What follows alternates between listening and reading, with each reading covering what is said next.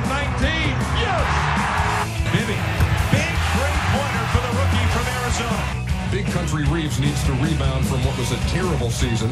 Does everyone like basketball? With the second pick in the 1999 NBA draft, the Vancouver Grizzlies select Steve Francis from the University of Maryland. This is with the second pick, Steve Francis, the highly niche Vancouver Grizzlies basketball podcast, where we watch old, mostly forgotten games from one of the worst franchises in NBA history. And no random guy on Twitter. It isn't sad. Well, maybe just a little, but we like it, damn it. I'm here with the dandiest fellow this side of the Fraser River, Justin McElroy. How you doing, Justin? I I mean, dandy. We've got a lot of adjectives to describe me, but that's the first there. So, how are you doing, Jeremy? I'm doing I'm doing pretty well. Um, I, I hate to poison the well right off the top, but I wouldn't mind if you shared with the good people what I texted you uh, late last night. oh, uh, are we talking about Anthony Avent here? no, I think it was something along the lines of "I can't believe you're making me watch this game." Oh yeah, no, uh, that was. I had watched this game about a week before you, so I had gotten it out of the system. I had seen it, and I had purged all the mediocre '90s bit of this game from my memory hole. But I honestly, if we were not doing this, I would have pulled out so much earlier because this there are duds of Vancouver Grizzlies games, hundreds and hundreds of them. This was a dud, but we are doing this for the benefit of the 40 or so other weirdos out there who truly love and remember this first season of the Grizzlies.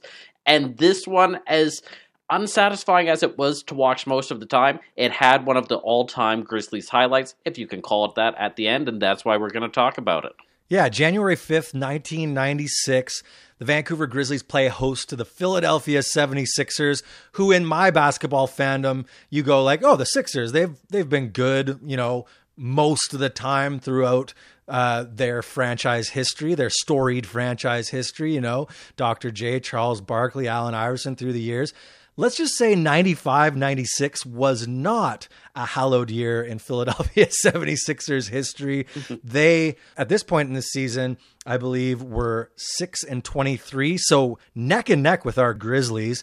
They do end up with a slightly better record this season by three games than the Grizzlies. Grizzlies finished 15 and 67, the 76ers 18 and 64. And the weird thing with this game is the the Sixers are playing their sixth game in nine days, which is just like brutal scheduling. And the Grizzlies have had five days off. It's a weird one. You, you know, when you were a kid and you would go through the schedule and see who the Grizzlies were playing, and you basically looked at all of the crummy teams that were up there as a possibility that maybe they could win. This one was up there. The 76ers drafted third in the 1995 draft where the Grizzlies got country. The 76ers got Jerry Stackhouse. We talked a little bit about this on our draft podcast, but this was a bona fide player. They just traded for Derrick Coleman, who at the time he was on the decline a little bit, but was still thought of as a power big man. This was a t- team that you thought maybe could have been good, but it didn't come together for them that entire season, and it especially did not come for them together on this day. Oh my God, no. And so let's whip through the starting lineups. And I do want to touch on Derrick Coleman there in just a second. But for Vancouver, starting standard, except for one uh, omission. And there's a reason that we'll figure that out a little bit later. But we got Greg Anthony, Blue Edwards, Chris King, Anthony Avent, not Antonio Harvey, as we've grown accustomed to in these games, and of course, the one, the only big country. And for Philadelphia, Trevor Ruffin at point, Jerry Stackhouse, Vernon Maxwell, Clarence Weatherspoon, and Derrick Coleman. So for me, I'm going, well, I'm really interested to see Derrick Coleman here. I want to see what he looks like in this game. And oh my God, he looked absolutely brutal. He was the worst player on the floor the ball go into him in the post and it was just off a knee, off a foot, turnover time. And I just was going, wait a minute, did I misremember Derrick Coleman as a solid like 18 and 10, 20 and 10 type guy? And so I look it up and it turns out he's actually only been back from injury for two games. In this game, hurts his ankle, is out for more than a month, plays only five games back when he comes back, and then he's out for the rest of the season. So this was like Derrick Coleman's worst season on record, and it really showed in that first quarter. And the Sixers, I just can't even put into words how little they cared about protecting the basketball. The turnovers are just appalling to a comic level. 30. 30 turnovers 30. in the game. And if that sounds high to you, it's because you can count on like a couple hands the number of times since 1990 where a team has had more than 30 turnovers in a game. In the history of the Vancouver Grizzlies and Memphis Grizzlies, they've never ha- faced another opponent who has given up more turnovers in a game. I checked, the Memphis Grizzlies tied with 30 one time in like 2004. So this game was handed on the Grizzlies on a silver platter. And in the first quarter, they pretty much stake it to the 76ers. Blue Edwards gets a couple nice shots early on. Anthony Avent even gets a nice turnaround. Greg Anthony gets a three at one point. Chris King gets a turnaround. The Grizzlies are up 21 to 9 before you can blink. I think that was one of the small pleasures of watching this game was to see the Vancouver Grizzlies as the vastly superior team taking it to the Sixers, crisp passing, good cuts, good finishing, some pure shooting out there and it was just like oh my God, they're so much better than the Philadelphia 76ers. And the Sixers, they must have been exhausted because the number of traveling calls and then just like some real pathetic turnovers, like just a bounce pass that just goes to nowhere. Like you're just going, like I would have been benched in grade 10 on my junior team for treating the ball that way. like it was absolutely brutal. And it's so funny when you talk about taking care of the ball, just a small aside kind of an NBA history here early on in the game, they go to a shot of Scott Skiles in yep. his suit on the sideline, and they say Skiles looking very much like the person he will become a coach at some level, either college or professional, a guy who really knows the game, and he knew all too well he could not play the game anymore. And he said to himself during his NBA career, if it ever got to the point where he felt like he was just collecting a check, he was going to hang him up right then and there and he wouldn't even play the final game of this, the six-game road trip. He merely kept his suit on and took a seat on the bench. And I'm like, whoa, wait a minute here. Wait a minute. Let, us turn it back here. First of all, Scott Skiles was like a wicked three point shooter when you played NBA Jam for the Orlando Magic. Legit player. Was a legit player. Got 600, uh, 600 games in his career. Known as a three point sharpshooter. Averaged 17 and 8. 17 points, 8 assists for the Magic one year. Like he was a he was a baller, man. And so he actually got picked up by the Sixers early in December. He played 10 games. He even scored 22 points for them in, I think, his first or second game with the Sixers that year. And then out of nowhere, just retires in Vancouver that night. And he's in a suit on the sideline. And I looked it up, and there's an article in the Orlando Sentinel. And it just says his quote, and it's one of these absolute amazing, like macho jock guy quotes. I always said I wouldn't play for the money, says Scott Skiles 31. And it's like, yeah, man, but like, I don't know. Why don't you just run out the stretch and collect whatever it is, you know, 500 grand or six or 700 grand and roll with it? But nope, he's steadfast. He's out. Scott Skiles retires in Vancouver before the game, which I thought was pretty funny. Why wouldn't you just roll it out? Because you're playing for the 76ers, who are 6 and 23, and your body is breaking down. First quarter to, continues. Greg Anthony gets a nice three. It is sloppy play. The 76ers, nine turnovers in the first 12 minutes. It is hard to do well there. The first quarter ends. The Grizzlies are up 28 to 17. That brings us to our first quarter segment called Watching Big Country big country. You know, I feel, Jeremy, we have had sort of a poor and unfortunate sample size of big country games because I keep waiting for us to pick a big country game where he's not sort of the stereotype of this big lug in, in the first season where the announcers make fun of him and he actually shows his full potential. We haven't got there yet. No, he was so bad in this game. He was clumsy. He looked tired despite the five days off. He had these really like indecisive, half assed post moves where he would kind of like make a decision to go up baseline, but like half fade. He did get fouled a couple times. He was getting eaten up defensively. I saw a couple times on the pick and roll, just like embarrassing defense. He had 10 points, six boards, three assists, a block, a steal, two turnovers in 38 minutes. It was interesting early in the game. I started tracking how many times they entered it to him because it seemed like they were entering it to him a bit less in the post. But I stopped after a while because it really picked up steam. They still went to him 12 or 15 times in the post, but it was just, it was really bad. I'll give him a little bit of credit in that his decision making to pass out of the post was a lot more decisive and a lot more crisp. But I mean, other than that, I can't think of too much to uh, you know to stroke the big guy on this one. Like you know, I I always try to find something positive, but that's pretty much all I could come up with was was better passing out of the post. Yeah, anytime he became the focal point of the play, it rarely worked out well. You know, you look at the top line numbers, three for eight, not the worst, but there was just so many times where he looked lumbering and not in the right position to play well. And, you, you know, I brought up uh, the announcers making wisecracks again. Seven feet, 295, and somewhat more than that when he first reported to the Vancouver Grizzlies. Flabby as yeah, they described him. Definitely out of shape down to about 275.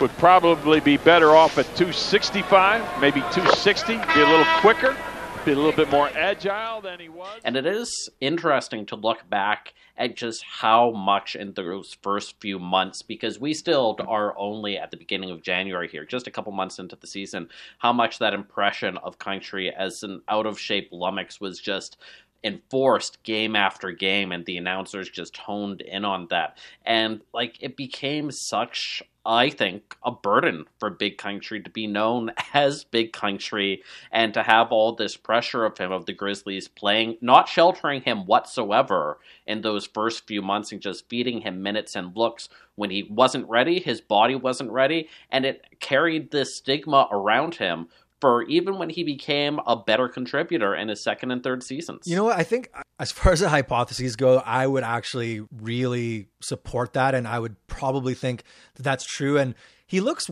weary, you know, like he looks almost like it's that big country face of, oh. Yeah, just, oh man, like they're gonna call me fat again. Oh, I missed another one. Like he kind of looks downtrodden, you know. And there was those first few games after Benoit Benjamin got traded where he had a little bit of swagger. There was a little bit of jump to his step. That is not the case in this game. He just looks kind of out of it. I don't know if he's homesick at this point or what, but yeah, he's he's not there. He's not all there, and it just really shows in the on, in the on court uh, performance. I promise we will finish season one of this podcast with at least one good big country game from the first season because there was some of them. It wasn't this one. On to the second quarter. Uh, the Grizzlies continue to, to keep the lead. It's a more middling affair this time, but we get some solid contributions from the bench. Kenny Gattison gets a nice turnaround and a dunk early on, which is quite nice. Eric Murdock shows that he could be a pretty good backup point guard in this league. Gets a steal on a layup at one point, uh, uh, dishes the ball well.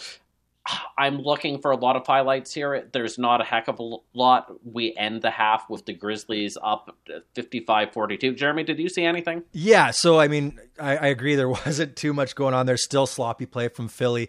I did want to bring up because, you know, if we're going to do the niche thing, let's do the niche thing. Let's own it. Absolutely. Sharone Wright for the Sixers. he was the only guy doing anything for them. And I remember having him on my uh, ESPN VGM team when I was in high school. It was like the very early form of fantasy basketball. But uh, Sharone Wright at one point had, uh, I think he had like six or seven field goals made in a row.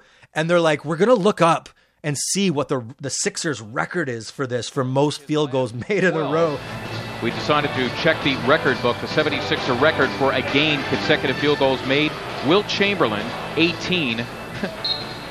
and Sharone has a while to go for consecutive field goals over a number of games. Wilt, 35 straight over four games. The Big Dipper, huh? They're like, it looks like Sharone's a ways off from uh, meeting that record. I'm like, yeah, dudes, he's not going to make 35 straight. Um, when it comes to Murdock, I thought an, interesting point was that he was the all-time NCAA leader in steals. They brought that up a couple times, and you know that's a skill that really shows for him. He's got those big, strong, quick hands, and he just swipes and he grabs it and goes. And it's one of those things where you really regret that he didn't have more of a jumper and a bit more of a finesse game because he he had a really amazing knack for taking that ball away. It was, and again, we have to have to have the caveat here that uh, the 76ers are not a good team. No. But it is like the Grizzlies seem to be like they had a rotation going. Their players were playing the way that you would hope that they would play, if you know what I mean. Like they were playing up to sort of basic expectations. I couldn't say that necessarily I was enjoying watching the game per se, but it was actually that they were in a full groove where you could go, you know what, there's this is not a 17 win team. This is maybe like a 25 or, or, something. But it was pleasing to see, you know, a fake reality that did not actually exist for and, this team. And it was a pleasant narrative shift, I must must say, like mid to end second quarter being like, okay, the Grizzlies should win this game. This is their game to lose. They're the better team. All they have to do is continue with the energy, continue with the execution, and this is a victory. And we see that it, you know, they almost piss it away in the end. But um, at this point in the game, it's very much like, okay, this is our game. Let's go. Let's finish it off here. This is as much as a by the numbers win for an expansion team as it seems at the end of the first half. And at the end of the first half, we come to our next segment called What Did Stu Do Now?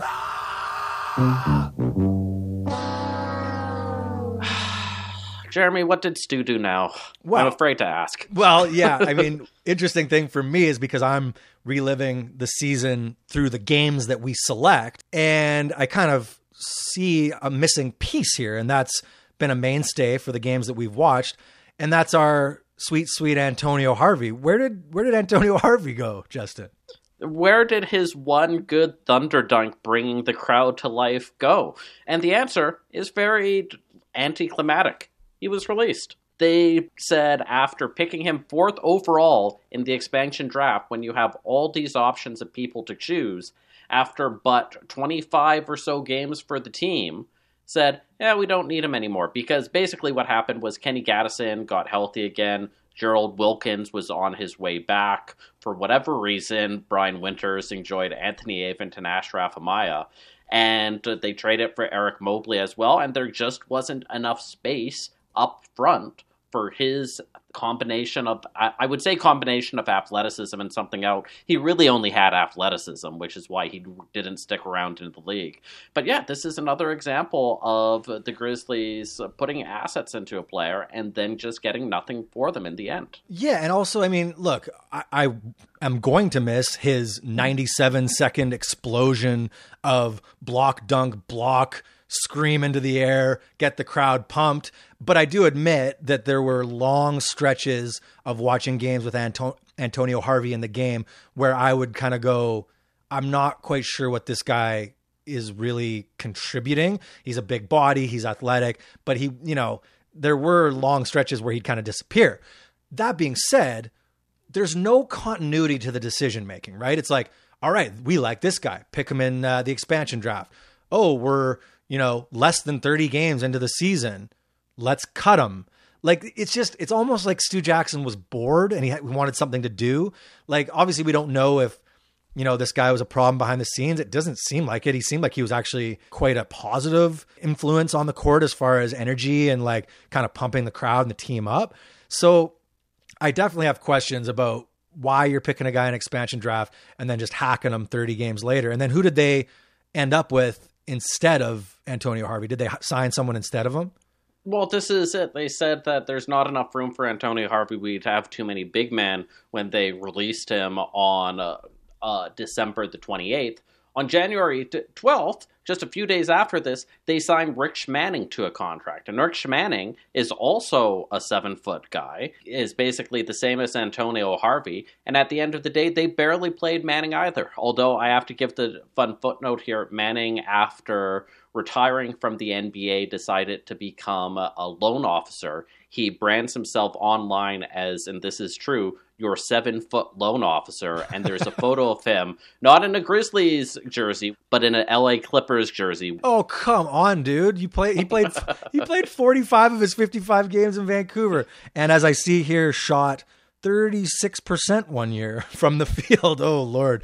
So, I mean, come on, man. Antonio Harvey's better than Rich Manning. Like, there's no, these are nonsense moves. And then I had just a small one, which is more of a situational what did Stu do now? Because the Grizzlies picked Trevor Ruffin, who's playing point guard for the Sixers in this game.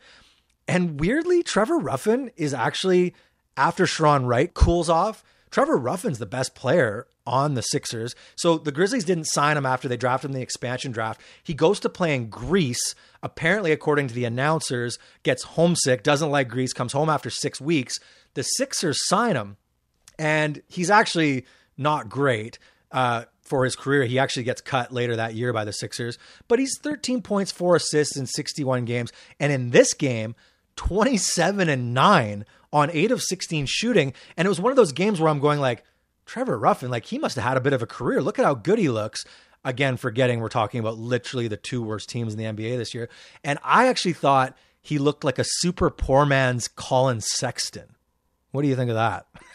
Ooh, that's. I mean, with the sample size of one, if in his best game ever, this is the funny thing, right? It's it's the one and only time Trevor Ruffin goes to, to shine. And he starts to shine more in the third quarter. First bit of it, actually, Big Country has his only really good sort of string of the game. He finally gets on the board. Then he gets another bucket a quick bit after that. He gets a nice turnaround about halfway through the quarter as well. But the 76ers stay in it. They're not exactly playing well, but they're starting to come back. And a lot of this is because of Trevor Ruffin. He gets a three at one point, then he gets a longer three right near the end of the third. We end with the Grizzlies at 78, the 76ers at 65, but the Grizzlies have let the 76ers, those pesky 76ers, still in the game at this point, so anything still can happen. But first, before we get to the fourth, we've got to talk about Better know a Grizzly.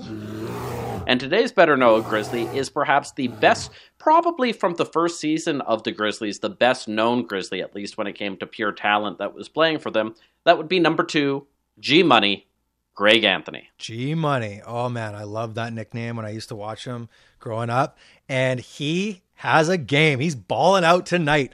32 points, seven assists, three steals, only one turnover on eight of 19 shooting. And get this 14 of 16 from the line. So he's just taking hacks and getting to the line. And it's interesting because of his NBA career, a nice career, 757 games. This year with the Grizzlies is by far his best season 14 points, seven assists, and he's playing over 30 minutes a game. He'll never, again in his career after this year, average above 30 minutes or above 10 points. So he's playing at his highest level. Of course, most people would argue good stats, bad team, and that's for sure the case. Um, I was looking for some tidbits on Greg Anthony, and one thing that definitely made me love him even more. I'm a convert here, McElroy. Mm-hmm. Uh, you, Yep. know, you know, I did trash him earlier in, in the the series, so I knew that he had won the NCAA championship with the UNLV running Rebels in 1990 with on that team with uh, Larry Johnson, Stacey Augmon, and Anderson Hunt. What I did not know is who they beat and how they beat them in the final game that season. So they beat Duke, and I mean like who doesn't hate Duke? Like Duke's like one of the most hated sports teams across all sports. Like screw Duke. No arguments there. And it's 1990, so it's Christian Laettner and Bobby Hurley. So one of the most hateable Duke teams of all time. They beat them by 30 in the final game. I didn't know that, and that just brought a smile a smile to my face, thinking of how you know angry and frustrated Mike Krzyzewski would have been to have been just dominated like that by Greg Anthony. So that's my tidbit on uh, on G Money. And Greg Anthony G Money could dominate you if you weren't uh, feeling good that day. He could hit it from three. He was great at penetrating. He was surprisingly pesky on defense as well. Yeah, he had to do too much with this team, and he had to do too much uh, in the second season with the Grizzlies uh, as well. But you know what I remember about Anthony? obviously those seasons with the Grizzlies, where some nights he was really the only thing worth watching on that team mm-hmm. from an entertainment standpoint. With all due respect to country being around like a Lummox and uh, Blue Edwards chucking another 18 footer. Most of the time, Anthony was the only real consistent excitement and talent on the floor. But it was when he was le- left the Grizzlies, and specifically when he had those three seasons with the Portland Trail Blazers, when they were a beast in the West. And of course, one of those seasons came within one game of getting to the NBA Finals before the Lakers went on that insane fourth quarter comeback. And Anthony was a great, just seventh, eighth man guy on defense, having a chance to play for a solid championship contender and really giving it his all in the latter half of his career. And for me, you put two seasons in with an expansion team like he did, gave it his all. That was nice to see. It is the beginning of the fourth quarter, and the 76ers finally come to life. And it is Vernon Maxwell back from the dead, bringing them in, and he's bringing them in with threes. He gets uh, one, he gets two. It is now just a five point Grizzly lead. The, Grizzlies then come back, and it's because Eric Murdock, again, whether Eric Murdock is frisky or the 76ers are just giving up the basket every two minutes. I'm not sure, but he does a great job uh, at the middle of the fourth quarter of helping to bring the game back into the Grizzlies' comfort zone. Gets one steal, then another. They're up 86 77 with six minutes left. It's looking pretty good for them. Yeah, but the Grizzlies are kind of like, they're kind of wasting all the work they did in the first three quarters. They're shooting, or they do shoot 28% in the fourth quarter. And, and you know, obviously the Sixers turning it around a little bit is what leads to this as well. But it's that combination of just a stinker of a fourth quarter as far as shooting the ball for the Grizzlies. And finally, the Sixers, you know, Clarence Weatherspoon gets the mid range game going. Maxwell, as you say, stroking it. Ruffin kind of like barreling into the lane and finishing, stroking it from three as well. You know, we didn't see too much of Stackhouse because I think he injured his hip. The Phillies got a little bit of gas in them, even though they're six six game in uh, in nine nights. So all of a sudden it's a game. And I got to say, late in the fourth quarter, Justin, on the video I'm watching, I'm going because I, I make a habit of not checking the the box scores before I watch the game because mm-hmm. that brings some element of surprise to it. And I'm looking at the the kind of like the cursor for the video and going, why is there so much time left in this video? Like why this game should be ending in like 10 or 12 minutes. And in that moment it dawns on me we could be headed to overtime. and uh, we could because the Grizzlies keep up making it closer and closer. They let Philly get into the game. Ruffin gets a nice pro drop, drop at one point to, to, cut it to three. Then there's a pretty sad play where Country just falls down badly in the post. Richard Dumas gets a long two to cut it to one. Then Anthony is fouled. He only makes one of two free throws. Then the Grizzlies have a terrible defensive breakdown. Time remaining in the fourth. Dumas, Wright helps. Ruffin, pass to the basket. We are tied! Trevor Ruffin, the clear path to the basket, ties it at 91, 12.9 to go. It's the last possession of the fourth. Grizzlies have a chance to win the game. It is Anthony. Weatherspoon and Dumas double him. Anthony way out on the perimeter. Time remaining here in the fourth. Edwards, the runner for the lead. No! Weatherspoon, the rebound, and that will do it. Edwards misses runner at the buzzer, and we are tied at 91, and we are going to overtime. And as much as I did give love to Greg Anthony for his game, because he did have a good game, it was quite clear from my reading of that final play with 12.9 left on the clock in the fourth quarter was that it was drawn up for an ISO play for Greg Anthony and he didn't recognize that the Sixers were going to throw a double at him. And he waited and waited. And I, for some reason, I think he thought that double was going to go away, but it wasn't. They're like, we're going to let anybody else beat us because Anthony's the only guy beating us today. So smart coaching from John Lucas there. But I was kind of disappointed that he didn't recognize that earlier and look for an open man who could then drive because by the time Blue, well, interestingly, by the time Blue got, got the ball, he actually still had – four and a half seconds left. And he shot that runner with like immediately with like three and a half seconds left. It was like a leaner, one footed runner from 17 feet with three and a half seconds left. And it's like, Blue, like I know you love to chuck, but why don't you take one more dribble? Why don't you penetrate and dish? But nope, to no avail. 91 91, head into overtime overtime goes. The 76ers are, are up for most of it, Then Anthony gets an and one layup to tie it at 98 with 133 left. Sixer lead is three. Anthony probing to the hoop. Yes, and he's fouled by Wright. Then Anthony gets another and one layup, pretty much the exact same play on penetration. There's a big celebration. Grizzlies are now up 101 to 98 with 47 seconds left. But then Edwards gets a goaltending call. Anthony try nothing really happens on another penetration gets blocked. Weatherspoon is wide open for a short two. He makes it. Now the 76ers are up 102 to 101. And frankly, I am ready for another Grizzlies loss. Yeah, and something interesting happens as well when um, when the Sixers take the lead early in overtime. It's their first lead since the score was three one. So I mean, that's one of those really. I mean, that's a telltale stat, right? Like if you were dominated and and you didn't have the lead, there was no back and forth the entire game, and then somehow tie it up and take the lead back in overtime, and we end up. Yes, it's actually kind of the Clarence Weatherspoon show in overtime. He's just Yeah. he's hitting mid rangers. He's playing D. I believe he was the one who blocked Greg Anthony kind of near the end there. Um, he also was the one who was goaltended. So he goes on to, to a 20 points, 20 rebound game. So his stat line actually looks amazing, though I wouldn't say I was impressed with him kind of until the very end. And yeah, it comes down to the final the final play for the Grizzlies. And it's funny, the announcers are shitting on country the entire oh game, my really. God. And the, the the analyst says right before, "I take big country out of there." They keep him in the game though. Scott for Murdock. Leaves for Reeves. Loose. Edwards for the win. Oh my goodness! They put it to him in the post. Country botches it. It like goes off his knee. Somehow he recovers it as he's falling out of bounds. He throws it on a prayer to Edwards.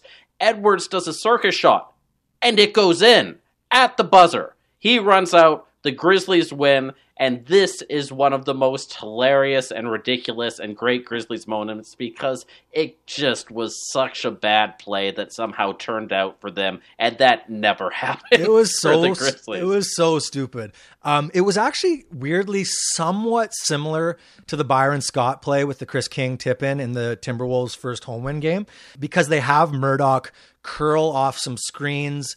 And but this time it's an inbounds play, so he catches the ball of the inbound and he's curling toward the lane and he makes the right play and he makes a decent pass to Country, who just as you say kicks it like just brutally fumbles it, and he kind of walks the tightrope on the baseline. And I actually stopped because I actually thought he stepped out like immediately. I'm mm. like, oh, he didn't save that at all. He's not, he doesn't have the coordination to make that play. And I slowed it down. I stopped it. Nope, there was floor between his foot and the baseline. He saved it. He somehow has the presence of mind to turn that big old body and to flip it to blue. And blue is well covered. And he launches just the stupidest clutch. I don't mean clutch. I mean, it was clutch to make it, but he clutches the ball down. Yes. And heaves it. There's no artistry.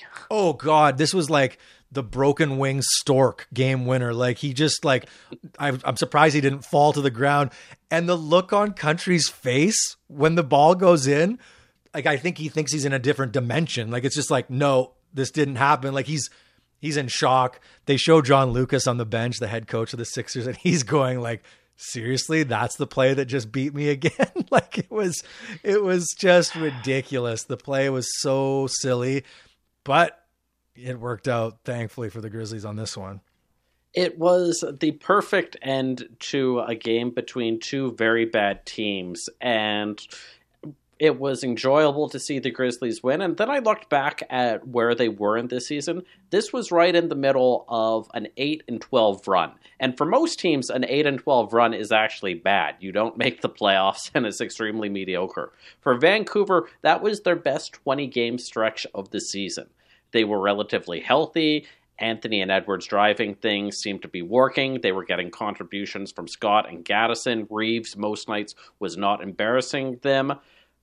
I'm not saying this was a good Vancouver Grizzlies uh, basketball team, but there was the foundations here. If they could keep it up of a not embarrassing first season, then they won like one of their final 30 games and it all went down the tubes. But right here, this was pretty nice. soak it in baby soak in the rays of the grizzlies just playing eight out of 20 basketball. Oh, feels good, doesn't it? and with that,